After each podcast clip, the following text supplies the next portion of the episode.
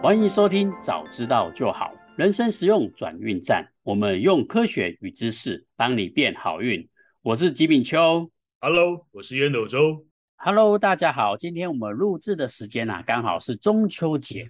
不知道大家有没有在中秋节团圆烤肉，好好享受这个美好的中秋连假呢？不知道大家有没有人呐、啊，把这个柚子呢剥皮呀、啊、戴到头上？我们家的小朋友啊，最爱戴这个柚子帽了。在这个啊美好月圆的日子呢，我跟创会长烟斗周啊，大概是全天下最勤奋的人之一了。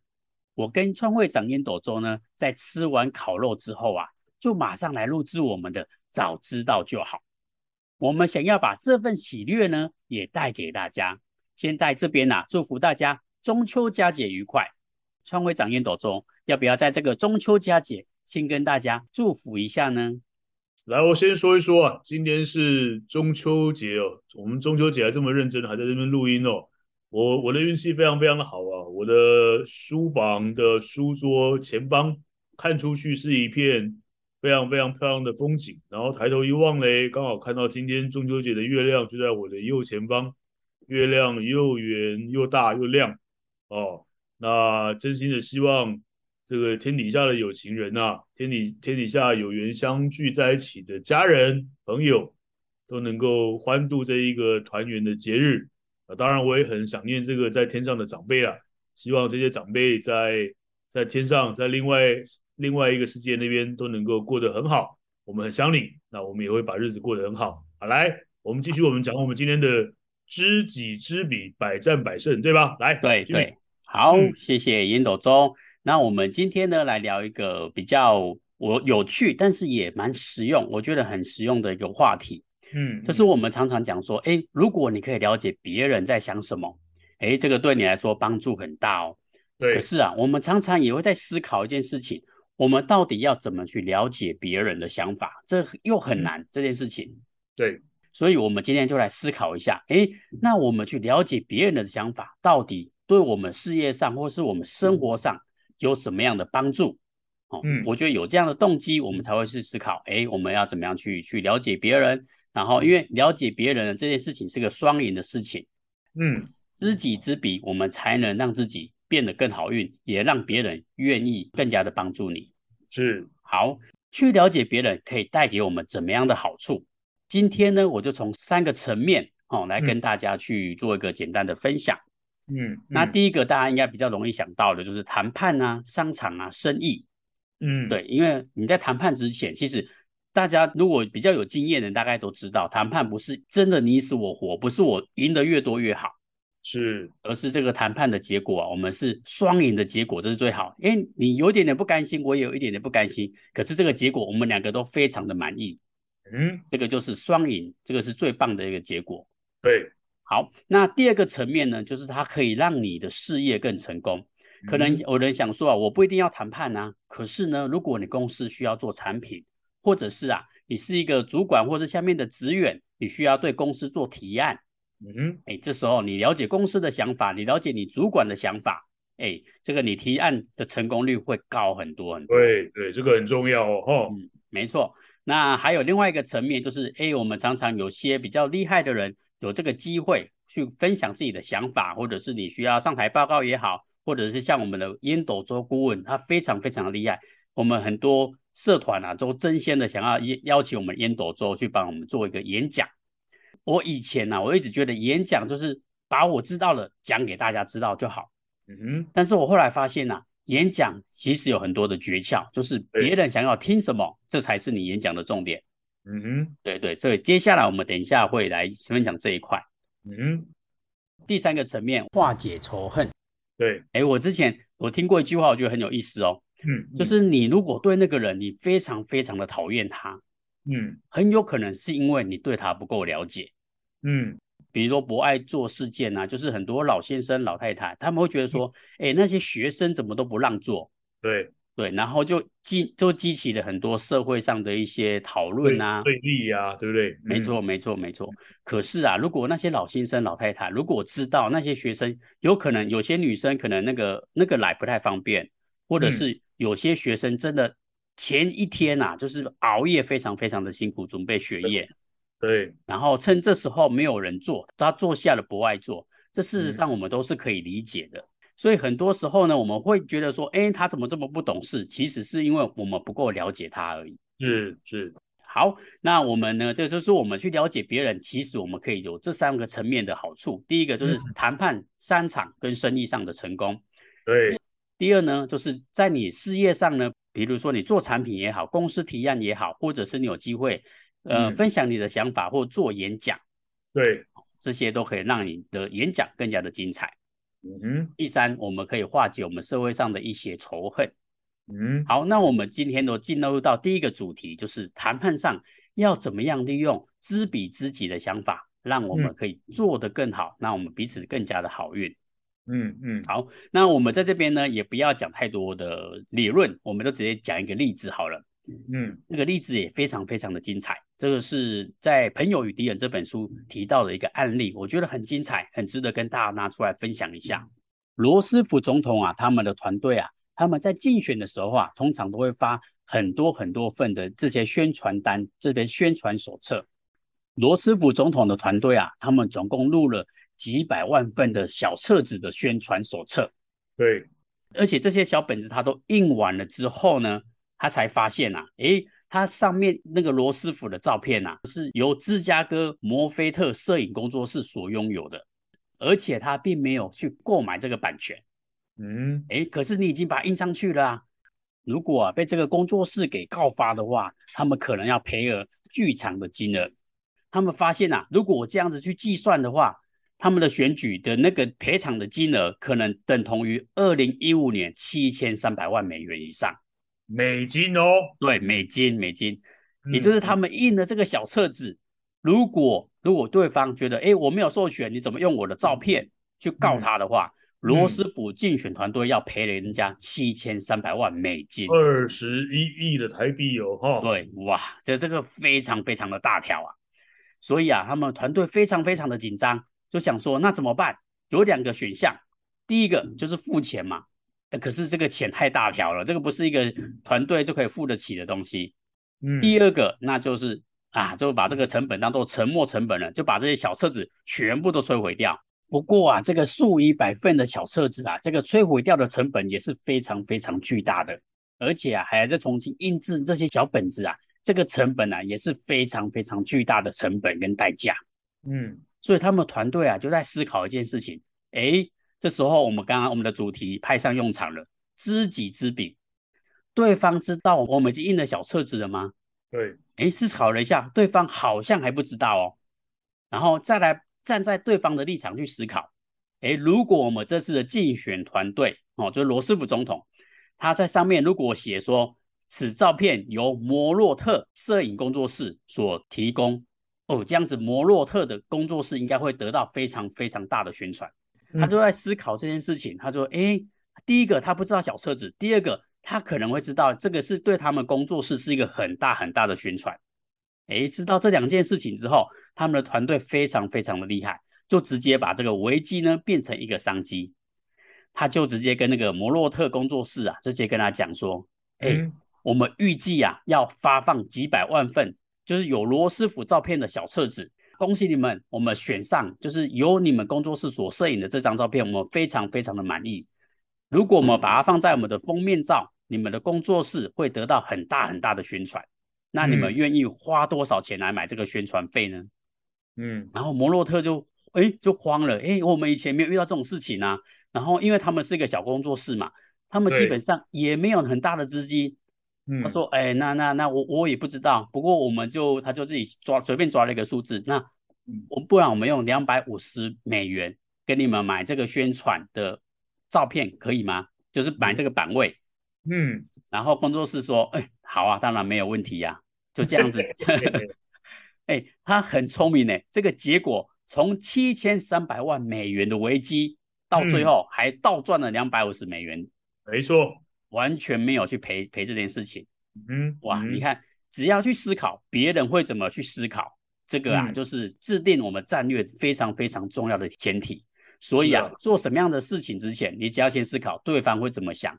我们就可以制定更好、更好的战略，我们就可以做出更漂亮的决策。对，不知道烟斗周对这方面呢有没有商场上的一些经验，也有类似这样子？哎，我了解了对方的想法之后，可以让我们变得更好运，可以让我们做更好的决策的一些经验，可以跟我们分享一下。其实，在商场上讲这个谈判哦，实在是太多太多案例了。我、嗯、我大概三十年的从业生涯，大概这个东西讲不完。其实坊间哦，在商业的书籍上面啊，谈判也就是了解对方，然后进行谈判。这个哦，你去逛书店的时候，它也会有一个专区啊，里面有很多很多的很厉害的高手在谈这个事情哦。像什么华顿商学院有一个叫史都华戴蒙啊，他写的最受欢迎的谈谈判谈判课，嗯，还有国内有一位很有名的叫刘碧荣老师，他也专门在教谈判。我今天先不把这个谈判这件事情哦放在。哎，就是详细的去解说，我只举一个最简单的例子来让大家知道知己知彼的谈判有多重要。来，吉米，我问你一个问题哦。好，如果今天有五颗柳丁啊，对，如果今天别人送给我们，假设我们两个一起出去玩，别人送给我们五颗柳丁，嗯，你觉得这五颗柳丁啊，咱们两个这么要好的朋友啊，我们俩应该怎么分？哎，这么这么要好的朋友，那就当然是我你两颗，我两颗，然后这一颗现场切开，我们一人吃一半。这个是一个办法，对不对？对对对。好，还有别的办法吗？呃，不然就是我们也可以用抽签的方式，比如说你两颗，我两颗，那最后最后一个我们用抽签的方式，就是抽到谁，那就是属于谁。嗯，对，这是对对，你说的方法都很公平，但是都还没有达到这个知己知彼最精髓的。我记得我读过一本书哦，他就曾经举过一个例子哦，后来他们两个人去问。你要果皮还是要果肉？哦、oh.，然后有一个人，他家里面专门在炼精油的，他说我我要这五个柳丁的果皮就好，果肉我不需要，因为我只有我自己一个人。你家里有两个小孩，那这五个柳丁的里面的肉，通通让你带回去。这就是知己知彼以及进行谈判最高的。我个我我我个人读过最棒的经典的一个案例啊，有没有？没错，没错。对，就是一样的东西，我们想到的只有按照数量哦，但是。如果真正去探索对方的需求的时候，才能够哎给到你最需要的东西，而我也最高兴的东西。嗯，因为大家讲要讲很久啊，这个我们今天先以这个简单的例子来提这个东西，所以我接下来我也要举两个简单的这个小例子哦，就是怎么样子在了解对方以后啊，能够促进更多的这个双赢甚至多赢。我举第一个就是福伦社的交换学生计划。大家都知道哦，福伦社有一个所谓的国际交换学生的计划，每一年呢都会有年轻的孩子经过筛选、甄甄选之后啊，然后经过一年的训练以后啊，到另外一个国家去住在那个国家里面住一年。嗯哼，那这个这个计划，我我以前我搞不懂为什么要这么样子来做这件事情哦，我后来才慢慢的搞懂，这是促进世界和平最好的办法。哦，想想看哦，如果今天是一个。以色列人哦，他今天去住在巴基斯坦，但我觉得这个例子比较极端呐。哦，我的意思说，本来我这个国家跟你是有文化上的仇恨的，或者说我从小被根深蒂固，从我我的原生家庭跟我种下某些这个 mindset，说啊，这个种族哦，我们呃历历就是历代以来跟他都都处的不好，所以呢，你也必须跟他处的不好。这东西你本来跟他是没有任何的仇恨的，你只是被。被 mindset 就是在原生家庭里面有意的或者无意的提到哦，我们这个以前的家家族跟他有什么样子的对立，但是嘞，经由这样子的一个国际交换学生，他去到了那个地方，了解了那个地方的生活的文化，知道对方也是一个平凡平这个平凡的人人这个国家平凡的这个人群之后啊，他会产生很多很多内心的一些改变。那这个对于促进世界的和平是有非常非常大的帮助的。我觉得扶轮社这一。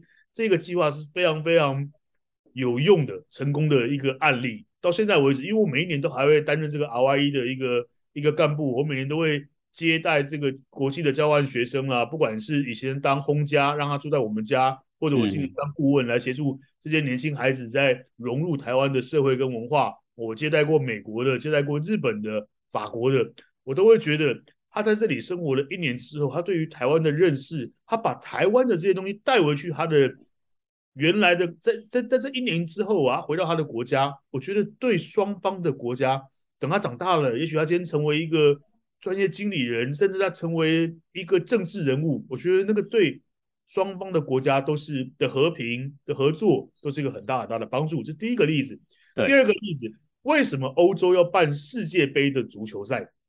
为什么？哦，以前我跟你讲，全世界最会战争的地方就是欧洲，因为欧洲都是那种小国嘛，小小小的国家，虽然整天打，打了好几百年都在打，哦，拼命打，哦，那那个什么，往上也打，往下也打，往内部打不用紧，不是、啊、开玩笑的，好不好？哦、所以我的意思是说，为什么欧洲使用这种方式？哎，你用共同的基础，大家一起踢足球，但是在在在整个比赛的过程里面，哎，也许会有更多的交流跟交这个这个这个。这个一起筹办活动，那是不是就有这个机会对彼此的国家，德国对法国对西班牙，虽然在球场上面是很竞争的，但是在整个的活动的办理上面，嗯、对不对？这个是不是又让各个呃各自的国家对于各各自的国家有更深层、更多更更深层的了解，更多密切的合作？这个也是知己知彼所带来的一些。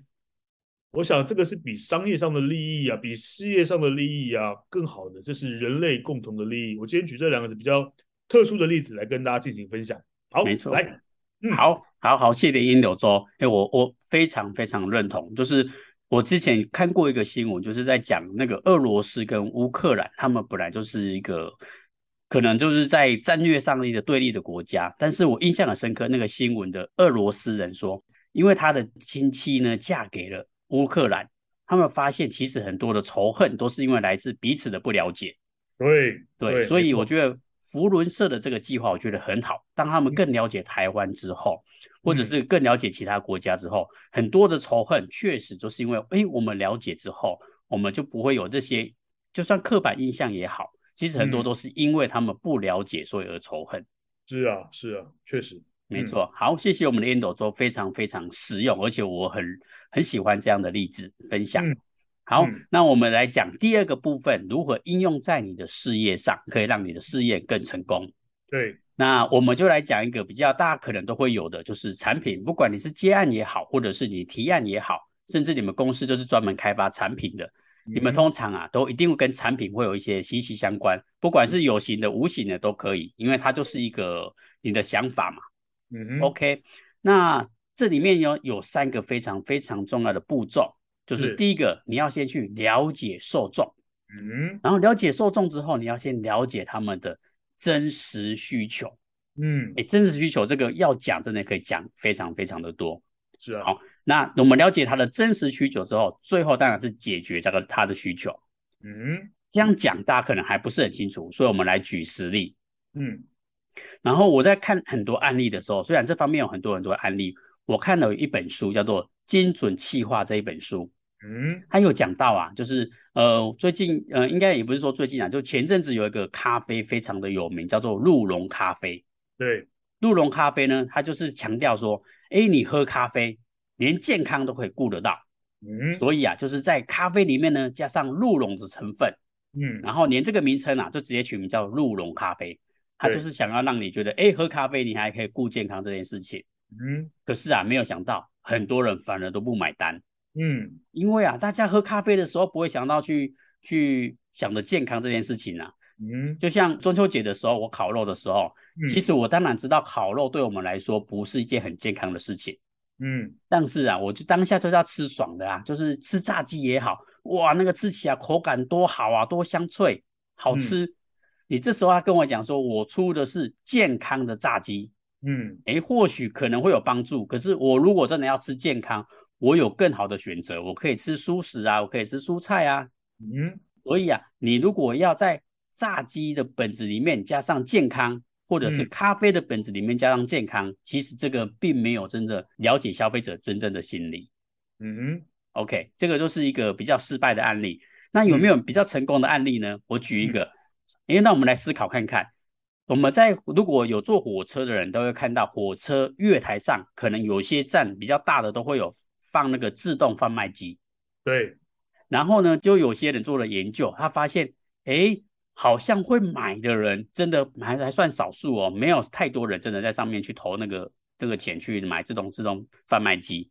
对。然后他就去思考了一下，到底是火车上月台上的价格问题。还是它的品相太冷门，嗯，后来他调查了一下，发现，诶，不对，因为自动贩卖机的价格就算比较贵，贵五块钱，没有差太多，嗯，第二个那个品相都算是外面的热门品相。对，OK，所以最大最大的问题，他们终于发现了，就是那个自动贩卖机啊，嗯、如果你可以装上一个时间的装置，对，比如说，哎，你现在看到这个自动贩卖机，它上面这样跑一个跑马跑马灯，跟你讲说，在十五分钟火车才会到站，嗯，哎，那我就知道我还有十五分钟，我可以去买啊，嗯，我就可以决定说我到底要现场买来喝，还是我要买买下来到火车上喝，对。对就是只要加上这个时间的问题之后，就解决了。嗯，这个就是我们真的要去了解客户的真实需求，我们才能知道我们要怎么去解决。嗯，而不是你在那边不管了，你讲价格降的再低啊，我如果今天没有空，我看它再便宜，我也没有时间去买。嗯哼，对对对，这是一个呃蛮实际的，而且很很实用的案例，有成功的，有失败的。嗯、那因为不想要讲太多理论的东西，所以用生活化的案例来跟大家做分享。这样很棒啊，很棒啊，非常非常棒。嗯嗯，好，那另外一个我在演讲上，我每次听到烟斗周周顾问，哇，他的演讲每次听我都觉得精彩万分，我觉得很想要在他身上学到一点点的皮毛。嗯，所以啊，我想要趁这个机会呢，想要来跟烟斗周来请教一下。嗯，哎，你在准备一场好的演讲？你在这方面是故中好手，那在演讲上你都会怎么样设定你演讲的内容呢？可以再麻烦你可以跟我们分享一下这个相关的经验吗？好啊，哎，大家可能不大清楚我的工作，我的工作有最主要有两个，第一个是企业界的顾问呢，就是负责拟定企业里面的策略，还有执行的方法，让这个企业的整体的业绩哦获利能够提升。也让整个这个内部的人员，每一个人，每一每一个伙伴都能够每一天每一天都变好一点点，这是我的第一个工作。第二个工作，我的工作大概就是讲师，我每一年大概会演讲大概五十到一百多场哦。嗯、那我的演讲还算受欢迎，我个人觉得有几个很重要的原因啊。第一个，我永远都会先去，例如说我接到一通电话来邀请我演讲，我都会去问，请问这一场演讲。大概会有多少人来听？那来听的这个群众大概是什么样子的定位？我举个例子给大家听。嗯、我昨天是连假的第一天哦，昨天是连假的第一天。我昨天编了一篇演讲稿，在福伦社里面有一个计划叫做“生命桥梁计划”。生命桥梁计划呢，是在协助很多的清寒的大学生来进行职业上的认知跟衔接。也就是我们这个计划，我们会。给予来生啊，他可能会有一些资格的限制啊，例如说家庭的收入是九十万以下，也就是他们的可能生可能人生的初期运气比较没那么好，他们可能在人生的初期里面生活是比较辛苦的，所以相对他们可能在读书的时候要花很多的时间要去打工啦，巴拉巴拉巴拉巴拉的，那他们也很难能够有时间去读一些怎么样去增加自己的履历表的撰写的那个那个方式啦，或者面试的技巧啦。我们福伦社的生命桥梁计划主要就在执执行这个这样子的一个过程，协助这些清寒的大学生对于职场有更多的认识，并且做出一些工作来做衔接。好，嗯，那我昨天要编这个演讲稿，我当然第一个我就会先去界定，我很清楚的知道这一个受众大概约莫就是六十个人，都是来自于清寒的家庭，哦，年纪大概都是大四左右。我会去揣想这些人需要什么东西，而我的人生经验里面能够给予他们什么样子的启发。嗯，对，通常我在做演讲，我常常讲演讲有你任何一场成功的演讲有三大要素，每一个接受过我辅导的这个这个这个人都知道。第一个，你一定要让别人觉得有新鲜感，你不要拿一些老梗出来说。第二个，你要让别人觉得有浓郁的情感，就是。每一件事情你都是说真的，你都是用心的准备。第三个，演讲完之后会让人记下几点，让别人印象深刻。我再重复一次哦，第一个有新鲜感，第二个情感浓郁，第三个印象深刻。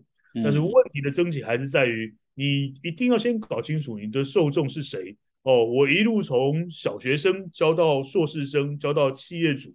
甚至是很厉害的，得过很多大奖，国内知名的大型的企业主，那你一定要去搞清楚，你讲给讲给小学四四年级的孩子的这个课程，不可能跟你讲给这个硕士生讲的是一样的，对吧？没错，那你也不可能把这个把这个要讲给这个企业企业大佬们听的这个关于创新啊，关于整个文化文化改革啦、啊、这些东西，讲给一个小学三年级、四年级的孩子听，黑起博阔林的代志。所以你一定要去了解对方，知己知彼，你才能够去做出一场，然后你站在对方的角度上说对方听得懂的话。我时常说，我为什么我们台湾的孩子这么讨厌上课哦，就是因为很多的老师太过于急切的想要把真材实料告诉孩子，这些老师其实并没有错，他们非常非常的认真哦，但是他们可能都一直得不到相对应比较好的这个这个。回馈为什么？其实我觉得最重要的是，我这个这个很重要。任何一堂课，你一定要先让你的学生，先让你的听众爱上这堂课，对吧？嗯、你爱上那个人，你功成名后啊。那我们的老师很多都是很急切的想要去传输很多很多的知识，所以台下就是台上讲的很认真，台下睡得更认真。哎呀，紧扣脸呐！哦，那那我的课听我的演讲，大概我很少看到有人睡着的，因为。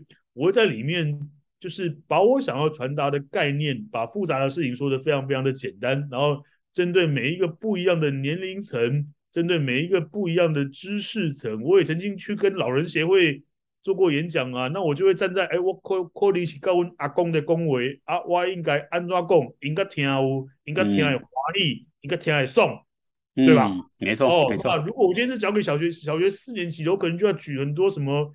皮卡丘啦，BTS 啦，这一些这一些的这个这个这个经验，那他们才会觉得哇，你这个老师太屌，你不是大学的这个这个讲座吗？大学的这个老师吗？怎么讲课讲的是跟我们小学生可以玩成一团，嗨成一团？如果做你如果能够做得到这样子的一个 feel，我相信每一场你的演讲都会非常非常的精彩。那这是我关于演讲的一些分享，搞不好改天我们可以有一一门课专门来讲演讲这个，如你如何。上台做报告、做演讲，能够做得更好。那个，哎，说实话，那个会帮助你更好运的，对不对？对，没错，没错。哎，这这个我也非常非常的有兴趣。好好，OK，好，再来。好，谢谢烟斗周。哎，我我也想要反馈一下刚刚烟斗周讲的。嗯，我我我还记得我之前，我大概两三年前的时候，嗯、然后我有去企业做一个简单的一个分享演讲，大概就两个小时左右的演讲。是。然后我演讲完之后呢，我就私底下去问那个高管，我问他说：“哎，你们的反馈，就是你们收到的这个反馈如何？”他说：“啊，我觉得你讲的很精彩，我也觉得你们你的东西也很受用。但是呢，嗯、他他这样讲了，但是呢，嗯，你们的东你讲的这个东西呢，跟我们比较没有相关。嗯，哇，我我觉得听了这一半。”这句话我就知道我完蛋了。为什么？不管你讲的再精彩，跟他没有关系的时候，他们就不会放在心上，他们就只是哎，就听听就就算了。嗯，对。从那一刻起，我才才能体会到那个刚刚周顾问讲的，你一场一场好的演讲，第一个是他们觉得要受用，嗯，第二个你讲的话他们很有共鸣。对，因为我那时候没有经验，我举太多我们资讯资讯业的科技业的案例。那一定的啦，那一定的。我我还记得我第一次演讲的时候，连我讲出来，连我自己都觉得好笑。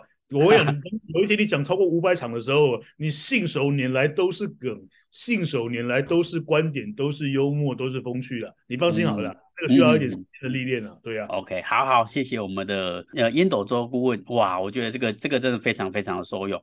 如果我们真的可以知道对方想要什么。然后又可以用他们听得懂的话去听去讲，哇，我觉得他们一定会觉得非常非常的精彩。好，那谢谢我们的烟斗周。那最后的时间，我们可以请烟斗周帮我们做最后的 call to action 吗？好哦，好哦。今天的 call to action 呢，一样有简单的三点，这三点非常非常的简单。第一个，一定要记得知己知彼，才能够百战百胜，才能够事半功倍，不会有去对牛弹琴啊，不会曲高和寡。哦，这个很重要，你一定要有这个概念的，不要哦。我们看那个西方的电影啊，追女生都要送花，你就礼拜一送她玫瑰花，礼拜二送她郁金香，礼拜三送她野百合。哦，你越送那个女生的脸就越臭，因为那个女生对花粉过敏啊。那你就花了很多的钱，花了很多的时间，做了很多错误的资源跟投资，所以知己知彼真的是非常非常的重要。你才要知己知彼，你才有办法打中痛点，你才有办法宾主尽欢。这个是第一个一定要种到自己心里面，做一个 mindset，做一个心灵上的设定。好，那第二个，其实这个在丹尼尔·品克啊，还有有一个就是斯坦福大学里面有一个很重要的东西。我们我我有一个很要好的朋友，他是东海大学的罗继鸿教授，他一直在推动哦设计思考，也就是 design thinking 这个事情哦。其实现在各个企业里面呢、啊，也有很多企业在推这个 design thinking。我简单的讲一下什什么叫设计思考。那我也欢迎各位。上网去搜寻设计思考，一共有五个步骤。第一个步骤就叫做同理对方，嗯。第二个步骤叫做定义问题，嗯。第三个步骤叫做创意发想，第四个步骤叫做制作原型，第五个步骤叫做测试验证。哦，当然，各位如果有兴趣，可以去东海大学这个罗志荣教授的网，他他的脸书上面去看，他时常在在带这种。这个设计思考的营队，但是我要告诉各位哦，你想想看哦，design thinking，也就是在开发一个产品这么重要的过程里面，第一点就叫做同理对方。嗯，哦，你今天你要设计一个卫生棉，你绝对不能够用男性的这个思维来想这件事情。没错。哦，对，你今天要设计一个青少年的球鞋，你绝对不能够有一个中年五十岁的这个像我一样五十岁的中年人哦，我只要他。耐穿、实用、保护我的脚步，其他我管它贴什么 logo，I don't care。嗯，OK，哦，但是年轻人那就不一样，我一定要上面有阿迪达，要有 Nike，每个人的想法都不一样。所以 design thinking 这个事情非常非常重要，在你个人的这个经营上，在企业的经营上，设计思考绝对是一个很重要很重要的一门的学问。欢迎各位上网去简单的查，搞不好改天我们也会针对这个东西来开一堂，开开一个专辑。第三个，第三件。观察这件事情非常非常的重要，很多人会讲，哎，我要去了解对方，我是不是要去做什么试调啦，做什么问卷？我要告诉各位，那些东西通通没有用。人类没有办法想象自己懂的事情以外的事情。嗯，没错。有个东西叫做邓宁克鲁邓宁克鲁格效应啊，人不知道自己的不知道。哦，我记得福特曾经有一句经典的名言：你如果去问顾客，你们到底要什么东西，顾客只会跟你讲。我要一匹跑得更快的马，没错，最好还是不会拉大便的马。为什么？因为那个时候的人只知道马这件事情嘛，根本连汽车都很难想象，嗯，好不好？所以我想要跟各位讲，观察这件事情是所有的科学哦。你看哦，不管是地谷啦，不管是哥白尼啊，他们都是利用观察。哦，就像今天我在看那个窗户外面的月亮，看月亮，看星星，看出了一些哎，这个世界上的变化。那相对的也一样。所有的这个知己知彼都来自于观察，你不要去反问对方。我跟你讲，反问对方，对方都是经过自己的心灵。就像有另外一个例子嘛，呃，有黄色的喇叭跟黑色的喇叭，然后去访问很多很多做这个焦点团体的一个一个访访谈，结果每个人都说，嗯，我喜欢黄色的喇叭。结论是，经由整个焦点团体的研究之后，消费者应该比较喜欢黄色的喇叭。结果嘞？整个活动办完了以后啊，主办单位跟这个来参加这个焦点团体的这些人讲说：“哎，感谢你们来参与哦，你们可以带走一个喇叭回去当你们的礼物。”结果那些人通通拿黑色的喇叭，对，那就是口是心非啊。所以这个做 market survey 啊，做这个问卷调查，我在我我在我我我我我从事这个行销顾问、策略顾问这几十年来，我发现那东西真的没什么用。你真正重要的还是观察。所以我今天 call to action 有三点：一。一定要知道知己知彼，百战百胜。呃，百百战百胜这件这这这句话是真的，要把这个东西放在心里面。第二个，设计思考的五个步骤，对你个人、对你的企业会很有帮助，会给你带来好运。一定要好好的搞懂 design thinking 设计思考这件事情。第三个，观察这件事情是所有的科学、所有的企业进步最最最为重要的关键。这是今天的 call to action。好，谢谢我们的烟斗周，非常精辟的一个 call to action。那我自己也认为，这些知彼知己呢，是我们在职场上也好，在生活上也好，不管是爱情上啊，大家都非常非常的受用。所以啊，大家尽可能的去思考一下，别人在了解什么，别人在想什么，对你的人生绝对会有很大很大的帮助。嗯，好，那我们呢，下一期呢，我们想要来讲一个新的一个主题。因为我身边有一些朋友啊，他说：“哎，你们的东西很受用，但是啊，我想要知道我要怎么样才能够更加的成功，或者是我要怎么样可以让我的职涯哦或者人生可以往上另外一个那个 my step 往上去踏上那一步。嗯，所以啊，我就去 survey 了一些书籍，我发现有一本书很值得跟大家做分享。嗯嗯，哪哪一本？这一本书呢，叫做《成功既然有公式》。哦，巴拉巴西写的，对不对？对对对对，巴拉巴西，巴拉巴西，巴拉巴西。哈哈哈，没错没错，看起来很鸡汤的一个一个书名。嗯，但是这一本书呢，非常非常的厉害。哦，那很棒，那本书很棒，超棒。没错。这本书呢，他他所有的成功，他绝对不是说，哎，我认为什么样都叫成功，就叫成功。他所有的成功都是用科学去做定义的。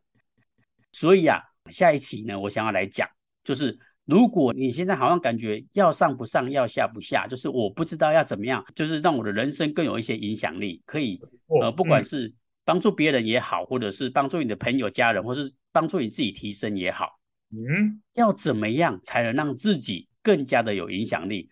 嗯，对，如果你要成功的话，就必须要让社群人觉得你非常非常的重要，你才会更加的成功。嗯，没错，这本书非常非常精彩，一个物理学家用物理的方式来谈成功，居然有公式。哎，这个大家可以期待。我觉得吉米真的很会挑书啊，这本书我大概读了三四次，很有收获，非常非常有收获。